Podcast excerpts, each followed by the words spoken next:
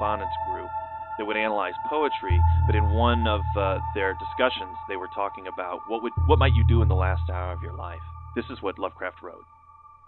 For my part, as a realist beyond the age of theatricalism and naive beliefs, I feel quite certain that my own known last hour would be spent quite prosaically in writing instructions for the disposition of certain books, manuscripts, heirlooms, and other possessions. Such a task would, in view of the mental stress, take at least an hour, and it would be the most useful thing I could do before dropping off into oblivion. If I did finish ahead of time, I'd probably spend the residual minutes getting a last look at something closely associated with my earliest memories a picture, a library table, an 1895 Farmer's Almanac, a small music box I used to play with at two and a half, or some kindred symbol, completing a psychological circle in a spirit half of humor and half of whimsical sentimentality. Then, nothingness, as before August 20th, 1890. A very poignant quote from H.P. Lovecraft, and you are listening to the H.P. Lovecraft Literary Podcast. Here at hppodcraft.com. I'm Chris Lackey. And I'm Chad Fifer. And this is kind of our wrap up episode where we're going to just sort of talk about Lovecraft after his prose, after his stories. Yeah, I, I, still can't believe that we managed to get through all of the stories. Yeah, it's pretty pretty crazy. I feel like there's more just because we've been doing this for so long and it's become such a part of my life that yeah. now that there isn't any more stories, I I feel a little lost. Yeah, well, I feel as if maybe if we went on and we did other stories with other authors at some point, mm-hmm. you know, maybe be able to fill that hole. But we can talk about that later. In fact, yeah. next week we're going to do a little wrap up for the show as a whole about what it's meant to us and and what we've learned over the time covering all this fiction, and then we'll introduce what we plan to do with the show next. But exactly. we don't need to talk about that right now. What music are we listening to, by the way? Oh, uh, I, I, managed to get some music from a band called The Human Aftertaste. You'll remember that when we did the uh, Pickman's Model show, mm-hmm. we had Josh Bentley on as a guest, yep. and he mentioned that he made a movie called Pickman's Song. That's up on YouTube now. We'll link out to it, but the soundtrack for it's got that kind of good, creepy ambient stuff. They shot me over a copy, so I'm going to be playing that under the show today. It's that kind of good stuff you can play when you're gaming or painting or having mm-hmm. those cult rituals, you know, just good spooky music. The soundtrack is available, so I'll put up a link so that you can pick that up. It's good stuff to check out. It's cheap. I think it's only five bucks. So the only other note that I wanted to make real quick about a past episode mm-hmm. was uh, when we were talking about the guy in Miami, the face eating attack. Right. I had said erroneously that he was on bath salts because that's what the media was just reporting. Yeah. And actually, somebody wrote in to tell me stop saying that because nobody substantiated it. He was absolutely right. The journalists are now saying no, he wasn't on anything. The only thing in his system was marijuana. Wow. He just had the munchies, I guess. By the way, we're, we're leaning pretty heavily on S.T. Joshi's biography of Lovecraft called H.P. Lovecraft A Life. Uh, it's an outstanding biography. In fact, it's not even the the full biography that Joshi's done. He did an unedited version, which is in two volumes, called I Am Providence. Right. It's it's a really great read, and if you're into Lovecraft as we are, it goes into a lot of detail and it really paints a picture of Lovecraft as a guy. And there are some other biographies as well. I right. looked at some of them. You have that signed uh, copy of Sprague de Camp's. L. Sprague de Camp wrote a biography yeah. in the 70s called Lovecraft a Biography. Yep. that one is not so good. One, I just couldn't get through it. And it seems like he doesn't really like Lovecraft that much. I mean, you would you think you'd have to like somebody to write a biography about them. I don't know. Joshi really rips on DeCamp in in a life, talking about how he just wasn't equipped to deal with writing a biography about Lovecraft and tackling all of all of the letters that are out there. And there's so much research that needs to be done because there is just piles and piles of of facts about him in, in going through all that stuff. And he just kind of half-assed the whole thing, and it, yeah. it really shows. Yeah, and you know, even uh, this show is certainly no giant work of scholasticism, but I feel oh, like no. we're we're uh, we're we're rough on Lovecraft sometimes, or rather, we're rough on the writing. I don't think we've ever been rough on him. No. Yet, when you look at the way that DeCamp writes about Lovecraft near the end, because I flipped through the back of it here to see, mm-hmm. you know, what he had to say about the end of his life. He just kind of craps on him, you know. he just really doesn't seem to like the way that he writes, and in fact, I think he even kind of calls him a loser at some point. Wow. But which is strange to me for biographical subjects. Yeah. Now, there's there's another book that was written around that time in the, in 75 that's called Lovecraft at Last. Right. That is by Willis Conover, yeah. who was a correspondent who was just friendly with Lovecraft in his last couple of years. And, and Lovecraft had a lot of correspondence in the last couple of years. We, we're going to talk about that in a bit. Mm-hmm. Willis had, you know, a really close relationship with him just in that short amount of time. There was another quick letter I wanted to read mm-hmm. before we dive off totally into the discussion because I think this this kind of gives you an, uh, an impression of how Lovecraft felt about his own legacy or how he was when he was younger. Maybe gives you some insight into how he changed near the end of his life. Conover had gotten a letter. It was this autobiographical letter that Lovecraft had written to Edwin Baird in 1924. It's very long and talks about his life and his philosophies. Conover had gotten it and wished to publish it in small press.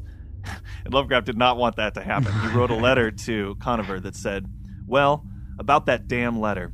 I gape with mortification at its egotistical smugness, florid purple passages, ostentatious exhibitionism, ponderous jauntiness, and general callousness. It wouldn't be so bad if I had written it at 23, but at 33. Oh. What a oh. complacent, self assured, egocentric jackass I was in those days. Well, the excuse, if any, is this that the invalidism and seclusion of my earlier years had left me, at 33, as naive and inexperienced and unused to dealings with the world as most are at 17 or 18. As you see by the letter, I had only just burst out of the shell of retirement and was finding the external world as novel and fascinating as a kid finds it. I was drunk with a sense of expansion, as it were, fascinated by new scenes, and allured by the will o' the wisp of literary success. He had had his first uh, Weird Tales placement Mm-hmm. the year before. So that my whole psychology was that of a belated adolescence with the usual egotism, pompous writing, jauntiness, and show off tendencies of the callow. It is hard for me to recapture the mood of that far off age, but very obviously I thought I was quite a guy. Well, the one consolation is that I'm not quite as effervescently sappy a dub in 37 as I was in 24. I may be bad enough now, but at least the years have been able to focus my sense of proportion a bit, so that I would scarcely be capable of quite such an orgy of blah as this nauseous spouting which the past has yielded up. but it does show you that he had changed, and he had a kind of different point of view on the world and a different point of view about what he used to think of the world. Yeah. Who knows how his worldviews would have changed as he'd gotten older if he hadn't died? it's really interesting because at this point he has the perspective of being an older man talking to a younger writer and conover at the time was 15 years old when he was writing lovecraft Right. and they never met in person. It was always just uh, across th- with these letters and things. Lovecraft was insane with his correspondence at this point in his life. As he, you know, in the last year, um, I've got a quote here from from him. As for the curtailment of my correspondence, this will not mean any abrupt policy of arrogant or neglectful silence. It will mean rather a cutting down of the length and promptness of such letters as do not absolutely demand space and speed. I immensely enjoy the new points of view, varied ideas, and diverse reactions offered by a wide correspondence, and would be infinitely reluctant to have any drastic or large scale elimination. But then he goes on to say, I find my list has grown to 97 now, which surely calls for some pruning. But how the hell can one cut out the obligatory obligations without becoming snobbish or uncivil? 97. 90 he was writing 97 people uh, regularly. He wrote that letter to Conover in late 1936, right? yeah hmm in september. Now but this goes to show just kind of lovecraft's character. Like he was a real i hate to say gentleman that seems so corny but he he was. Like he felt that writing these people was important to respond and if somebody gives you a letter you write a letter back. But also that this was the way that he connected with people like he wasn't he didn't have any friends really in providence or not, none that he really talks about that much. It was everybody was far away and all over the country. And this is how he connected. This is how he had these intense relationships with people Yeah. is through these letters. And we were talking a few weeks ago about lovecraft and what he would have thought of the internet. And i have to say that he would have thought it was amazing and he would have been really really into it Yeah, well, just think of how he could have economized corresponding with those 97 people he just had a Twitter account or something like that. But the, but the uh, um he, now now he's writing that letter because he's finding that he just doesn't have as much time. no That's the sad thing because he's running out of time because his aunt is ill annie and things are just generally not going too well in 1936 for him. Now, the last years of his life weren't awful. Uh, in 1935, he had traveled a lot. He was down to Florida to see Barlow for quite a long time. We talked Right. about that before. we did talk about that He stayed with him for a while, helped him build a cabin, which was something I read in the Joshi thing, which was cracking me up. He was like out clearing brush and things like that. Just not Lovecrafty kind of things you think about, you know, out in the Florida sun doing that kind of thing. Um, he saw lots of friends in New York as he was traveling. He was taking those, you know, bus trips where he'd stay in the bus overnight so he didn't Yep. have to get a hotel room. Uh, and he was generally pleased because he recently sold both Shadow Out of Time and The Mountains of Madness. Of course, when he finally saw these things in print, it was a crushing blow to him because Yeah. they were just completely mangled. But Barlow was very much so in Lovecraft's life. He had published a printed pamphlet version of The Cats of Ulthar as a surprise in Christmas of 35. There was also his account of visiting Charleston, which was his basically his second favorite city after Providence Yeah. had been published in a pamphlet by H.C. Koenig.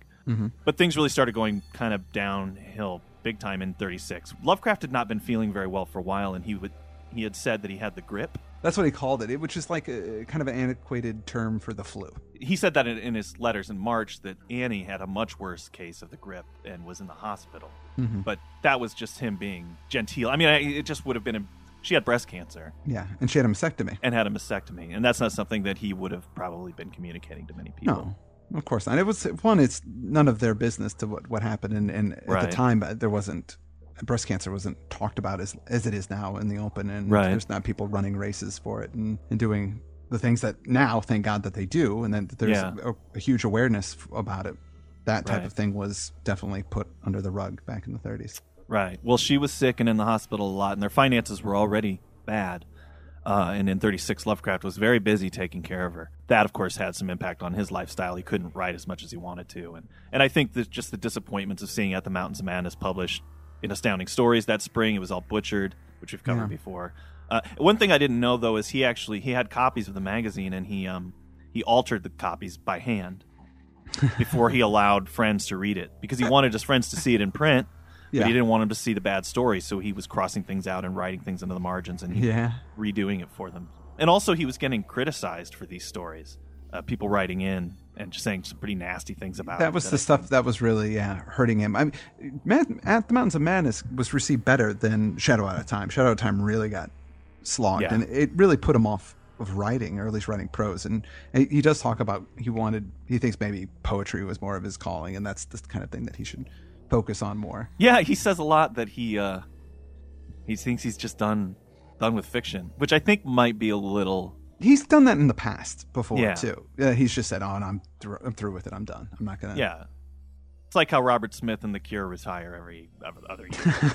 right. well, it's not quite like that. But but I do know there was a um, Ernest uh, A. Edkins wrote that he was uh, co- corresponding with Lovecraft about doing a, a some kind of novel, like some great dynastic epic about a New England family cursed with some variant of lycanthropy. Yes. So there was some ideas. Go, boy, I'd love to read that. Mm-hmm, It was around near the end of 36 when he was getting solicited about that. But of course, things fell apart.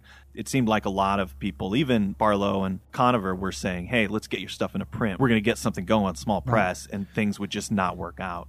Well, actually, some of his stuff was going overseas as well. It started Lovecraft's work started because Julius Schwartz was still kind of representing him, and he was the guy that got At the Mountains of Madness and uh, Shadow of Time, and he was starting to send it over to England, and that's even in Lovecraft while he was still alive in his lifetime. The people in England started catching the Lovecraft wave. One thing that we touched on briefly in the last episode was Robert E. Howard's death. Yeah, and that was in June of 36. Robert E. Howard's mother fell into a coma. Doctor said she wasn't coming back. He got into his car and shot himself in the head. Yeah. And Lovecraft didn't find out for more than a week, but when he did, I mean, he was just crushed by this. Yeah. He didn't understand it. Now, the two had never met, but they'd been corresponding for six years and they were very close. a lot of correspondence. There's, in fact, I I know there's a volume of their correspondence. Also, that year, like later in the year, I think he had different visitors that did come by Providence, right? Yeah, Barlow actually came to visit him and stayed for a while in Providence. And he sort of uh, makes fun of. He says in a letter, I'm going to paraphrase this, so that, but that Barlow's sort of a, a pain in the butt to have to kind of make sure he's entertained the whole time. He's not entertaining himself, or he can't go out and do things on his own. But Yeah. he's, he says it a little tongue in cheek, that because but he really does in, in, enjoy the time that he's having with him. But I did read a thing where they he uh, DeCastro came by around that time. DeCastro was an old man. and he fallen on hard times. Like he sort of lost all of his money and was was trying to get something going again with Lovecraft. Like, hey, remember when we sold that story? I can, I got an idea about a, a dwarf with a with a mustache that kills people. You know, maybe we could do work that out. Well, I just thought that was a great wrecking crew. Barlow, who's like, you know, 19 or however old he was, he's still a teenager. You've got Lovecraft in his 40s, and then DeCastro is this old man, and they were going, banging around town. I think they went up to the cemetery in St. John's. And didn't they write sonnets out there in the cemetery? There was a few other guys that Lovecraft was corresponding to at this time. I mean, actually, yeah, all 97. young, 97. right, right. But he had a lot of there were a lot of young writers, and Yes. he was they were getting help from him on their fiction. Exactly. Uh, Henry Kuttner was was one of them, and Right. a little interesting fun fact about that guy is that uh, he had some pictures that Lovecraft gave him of Providence and, or was it Boston? Might have been Salem. I'm not sure. It was Salem. That's what it was. To help with the accuracy of his fiction, right? Right. He goes, "Oh, would you mind giving those to C.L. Moore?" And they got married. I think they On the spot, It took a little bit of time.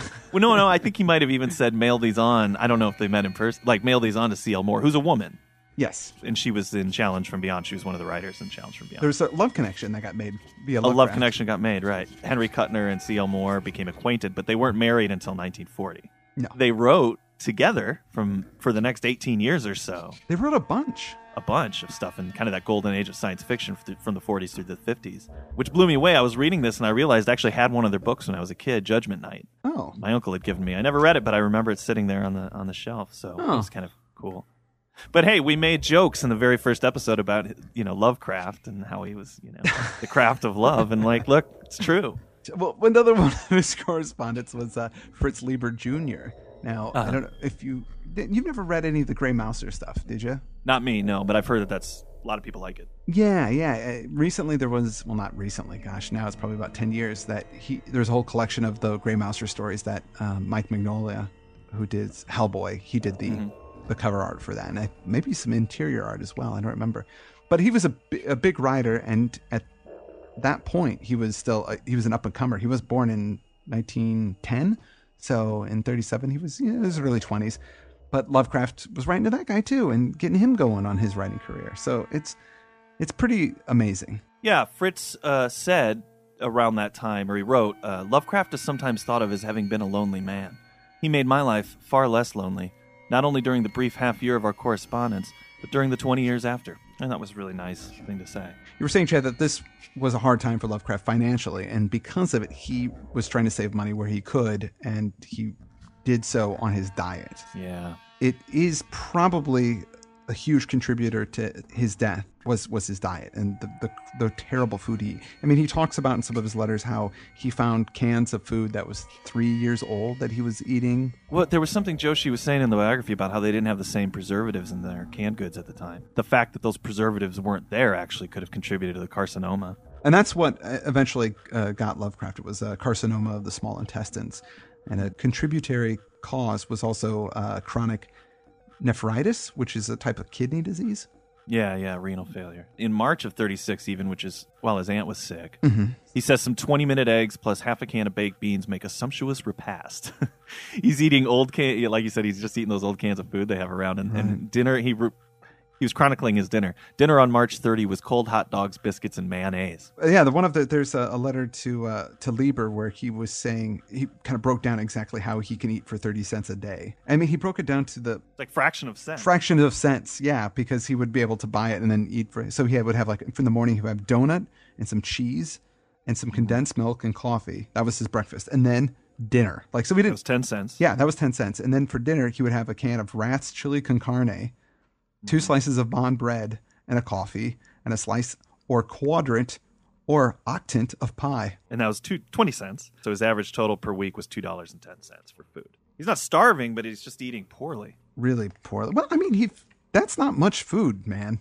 Oh no, A no, certainly not. Certainly No. not. But but see, this is the thing, and this is why Joshi's work here is so important because the myths about Lovecraft kind of there. I mean, there were a lot of them Yeah. until recent history, until the last maybe few decades when people have really taken an active interest in his work. I mean, people said that he d- starved to death, and that's how he died. And I think Yeah. that that's a myth. It was just that his bad diet contributed to his his cancer. He really was getting sick in that winter, the winter of uh, 36 and 37. And that's Yeah. really, really where it was hit. Because the cold affected him always.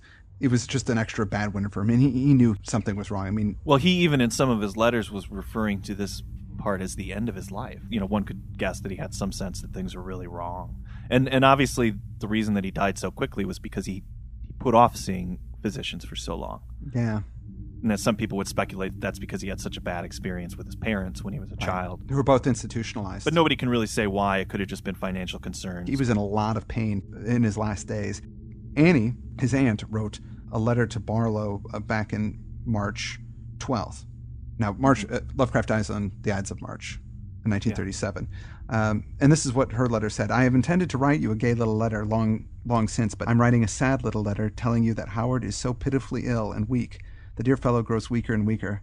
Nothing can be retained in his stomach. Needless to say, he has been pathetically patient and philosophical through it all." It took a while for that letter to get to to Barlow, and Barlow quickly wrote and and sent a telegram and said, would like to come and help you if you're agreeable. Answer Leavenworth tonight because that's where he was living in Kansas at the time. Mm-hmm. And he got a telegram back. It said, Howard died this morning. Nothing to do. Thanks. So sad. It's um, something that people don't really have to deal with anymore is the fact that if you wanted to communicate quickly, you had to telegraph and couldn't really say that much. Just the brevity of that message is it's kind of devastating, you know. Yeah. Nothing nothing to do. Nothing to do. Thanks. Now, one thing that I find interesting is that he was still in his journal when he was really sick and, and really bad. He was chronicling it. I mean, he was writing in his diary. Yeah. What was happening to them. In fact, there's a uh, the diary entry from March 2nd is pain, drowse, intense pain, rest, great pain. Which is awful, but it did make me think about Connor the Dark and some of these other stories you know people are writing in their journal up to the very end and some right. people complain about that it's not quite giant black paws or reaching out of the abyss or anything absurd no. like that but um, no but hey not. you know it's the habit of a guy to do this and he does it right up to the end he does but in that last month he kept a diary of his experience and it's all been lost more or less uh, although barlow did copy out some portions in a letter to august derleth so some of it that's how we have clips of some of it now, that relationship between Barlow and August Derleth, not necessarily the relationship, but their relationship to Lovecraft becomes very important in the time after he passed away, right? Lovecraft had written instructions in case of, of decease, and he, they were given to Annie, and they were specifically, she was told to give it to Barlow, and Barlow would be the executor. He would deal with everything. Now, this wasn't a legal document. This wasn't official done with lawyers or any of that stuff. It was just Lovecraft wrote it, put it in an envelope, gave it to Annie, says, Give this to Barlow if I die. Supposedly, Barlow did everything he was supposed to do. He gave the books that he was supposed to give to the people that he was supposed to give it to, Lovecraft's friends and things. And he took all of Lovecraft's manuscripts and things that he had, or most of them, and gave them to the John Hayes Library at Brown University. Right. Now, in doing these things, Barlow didn't really communicate to people very well that Lovecraft specifically asked him to do this. And a lot of people got mad, like Clark Ashton Smith. They thought that he was sneaking in there and kind of pilfering all of his things. Just absconding with it. Exactly. He wasn't. He was following to the letter what he was supposed what he was supposed to do. Now, I never really cared much for August Derleth's writing. Right. It's bad, but I always say, well, hey, he was responsible for getting Lovecraft into print and he started Arkham House, so we kind of owe right. him a debt of gratitude. We've said that on the show many times. We have. We have said that. But in in March of 37, Derleth was already had a plan. He wanted to take Lovecraft's stuff and publish it. He felt that he was the guy that was supposed to be Lovecraft's kind of executor because Lovecraft wrote in a letter to him once. Late in 36, Derleth wanted to market one of his books, and Lovecraft wrote back rather wearily, Joshi says. As for trying to float a volume of Grandpa's weird tales someday, naturally I shall have blessings rather than objections to offer but I wouldn't advise the expenditure of too much time and energy into the project. And that was it. That was all that was said. That was his endorsement. In Derleth's head, he goes, Oh, I'm the guy that has to do this. You can take it as he had the gumption to go, Okay, I'm going to do this. I'm going to publish Lovecraft stuff with or without Barlow's consent because I got Lovecraft's himself consent. Now, again, this isn't right. legal. This isn't binding in any way. However, he just did it. He what he wanted to do was get three volumes published of Lovecraft's work. It was called The Outsiders and Others. Three books. And he went to publishers, and since Lovecraft died, and there was a big outpouring of support when he died because he had a ton of fans. Yeah. So there was kind of a, a Lovecraft fever going on after he had died. He went to publishers and says, I want to do this three volume thing. And they're like, well, three volumes, that's a bit much. How about maybe one? And he was like, no, no, no, no. It has to be these three volumes of all of his work, some of his poems and some of his letters. Mm. And that's why he started Arkham House was to get those three books in print. Joshi talks about this, and I have to agree, where people say things like us when we say if it wasn't for Derleth, these things wouldn't be in print and we wouldn't have them. It, an argument could be made that says if he wasn't so hardcore about doing this three volumes, maybe a bigger publisher would have immediately published one of Lovecraft's work and got it a lot more attention. Now, of course, I'm talking about a lot of ifs, ands, and buts, so who knows? But it is possible that if a bigger publisher quickly got Lovecraft out while Lovecraft Fever was going on, that he might Yeah. have he might have kind of stepped out of that weird fiction nook that he was put in and Sure. moved into bigger literary circles. Yeah, yeah, that's entirely possible. I mean, Derleth's printing, it was a small circulation. Yeah. An interesting thing in DeCamp's uh, biography that he does say when he's talk, he's saying Lovecraft was kind of a failure because he didn't really practice his craft. He didn't try very hard to learn how to write in different styles, or you know, he just wasn't a very good writer. Is his argument that he he was lazy and he didn't he didn't do very much. But uh, he does say, which I found interesting, that if you are cool with reading at a more leisurely pace, that Lovecraft stories are going to be good for you because they've kind of got outmoded, you know, ways of, of going about things. It's not that clear, concise kind of prose that people use now. But he does recommend that nobody read a lot of them all together at once. he does. He says if you do that, the similarities in, as with, in his defense, he says as with any short story writer, if you read a lot of the work at once, you're going to see all of the completely repeated themes, devices, stylistic choices, and it's going to start to weary you. And you're probably going to have a worse impression of this writer than you would if you kind of spaced it out a little bit.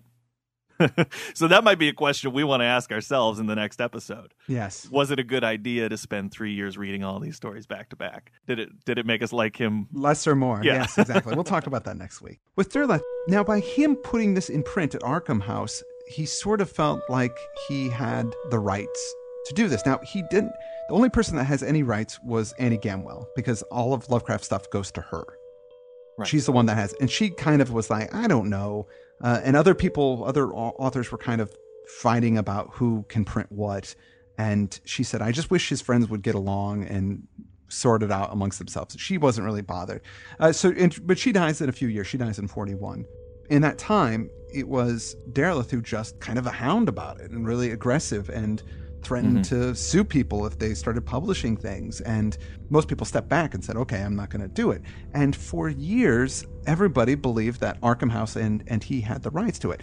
And they didn't. And since Gamwell passed away, she had some cousins that still lived. But if you don't renew a copyright, the, the next of kin don't renew the copyright, then it goes into the public domain, which legally it did. Now, Derleth and Arkham House said that they had the rights to all that stuff. They never did. Right. But this is something that was going on until the 90s. I remember. Do you, do you know the company Wizards of the Coast? They they do Dungeons and Dragons and things. Mm-hmm. Uh, they did like a a version of Call of Cthulhu with the rules, the Dungeons and Dragons rules. Wizards of the Coast also does Magic the Gathering, which is a huge game, millions and millions of dollars. Now they're owned by Hasbro, uh, so it's a big company. When they were doing this, somebody decided to check into the copyright stuff. So this is in the 90s. Because what wasn't there back when Dungeons and Dragons was published by TSR or whoever the original publishers Yes. were? They had put Yeah. some Mhm. Lovecraft monsters in one of their manuals and had to take them out, right? That had already happened. a long time Exactly. Yes. In the original first edition of Deities and Demigods book, there was the the Cthulhu mythos was one of the sections. You Right. Nor- Norse mythos, Greek mythos, and the Cthulhu mythos thrown in with all of them.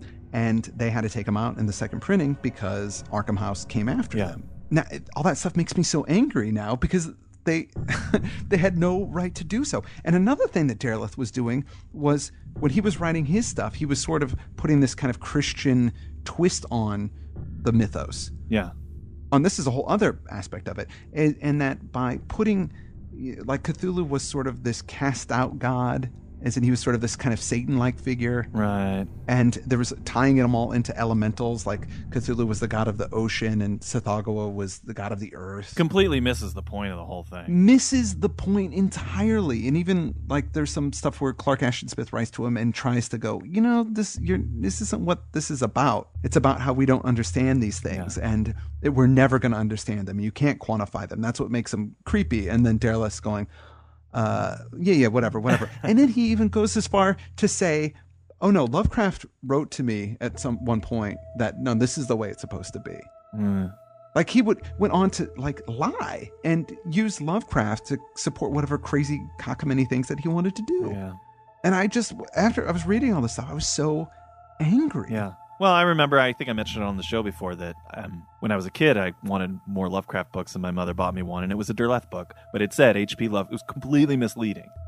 Oh yeah. It was fragments he'd taken or whatever and written some crappy stories. And I even knew it without. I had to flip back to the copyright page, and I realized they were all co-written with this guy who sounded like you know, like the coolest Mhm. name I'd ever heard, August Derleth. Yeah, it's- Yeah, that's a cool name. I was so disappointed. It's disappointing to know that Derleth took it and tried to make it his own thing and ride in the coattails of Lovecraft. And he made money at it. I mean, Arkham House is still around as a publishing Mhm. company, and they've published lots of other great stuff. Yeah. Uh, you know, we were talking about Ray Bradbury first got published Yeah, in, yeah. By, by Arkham House and stuff.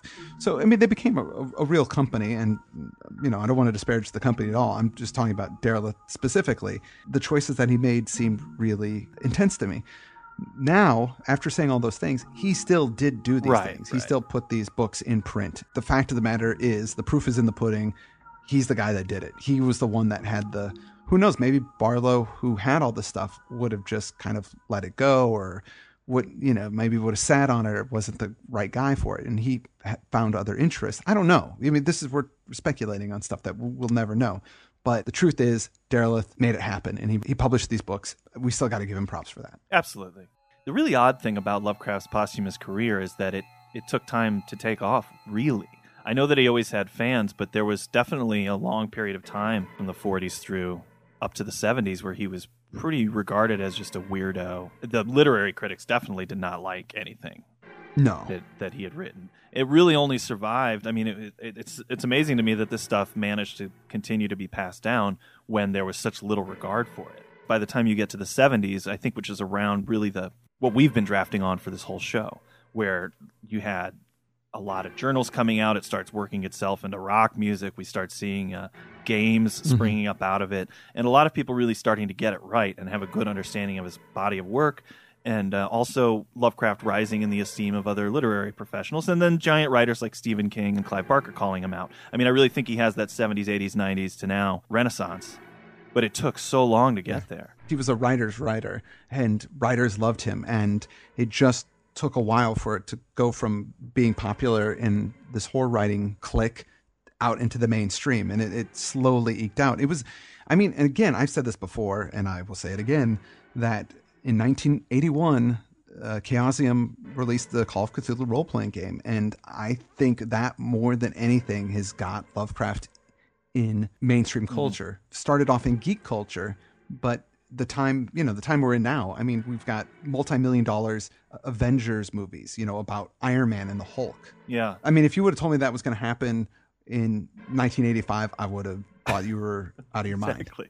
It's it's pretty crazy. Even in the present moment, I think that, that we're really reaching the nexus of this because I think about the fact that Donovan Loucks has hplovecraft.com with the most correct versions of Lovecraft stories to date, free and available for all to read and appreciate. And, and and when I think about the end of Lovecraft's life, how disappointed he was at the hack job that was done to at the Mountains of Madness and the Shadow out of Time. Yeah. The way they rem- they broke up all the paragraphs and removed entire sentiments and even altered sentences to become hilarious. But now you can read them as they were written, and uh, there's a scholastic appreciation and all of this great background knowledge that a couple of jokers like us can get on here and, and just Oh, draft yeah. off of everybody else's appreciation and scholarly work. A Life was published in, in 97, I think. 96. It was first copyrighted in 96. There's been revisions made because there's still stuff being discovered. People find Lovecraft letters. They turn up every once in a while. Yeah. Because he was so prolific. They think only 10% of his stuff has been found. Wow. So that means 90% of it's, well, most of it's probably destroyed, but yeah, still. but you know, there's a box in an attic somewhere that's just got a bunch of great stuff in it. I remember something popped up on eBay, and uh, this was maybe a year ago. It was a letter or a postcard that was Lovecraft's, and somebody had just found it. What? This can't be real.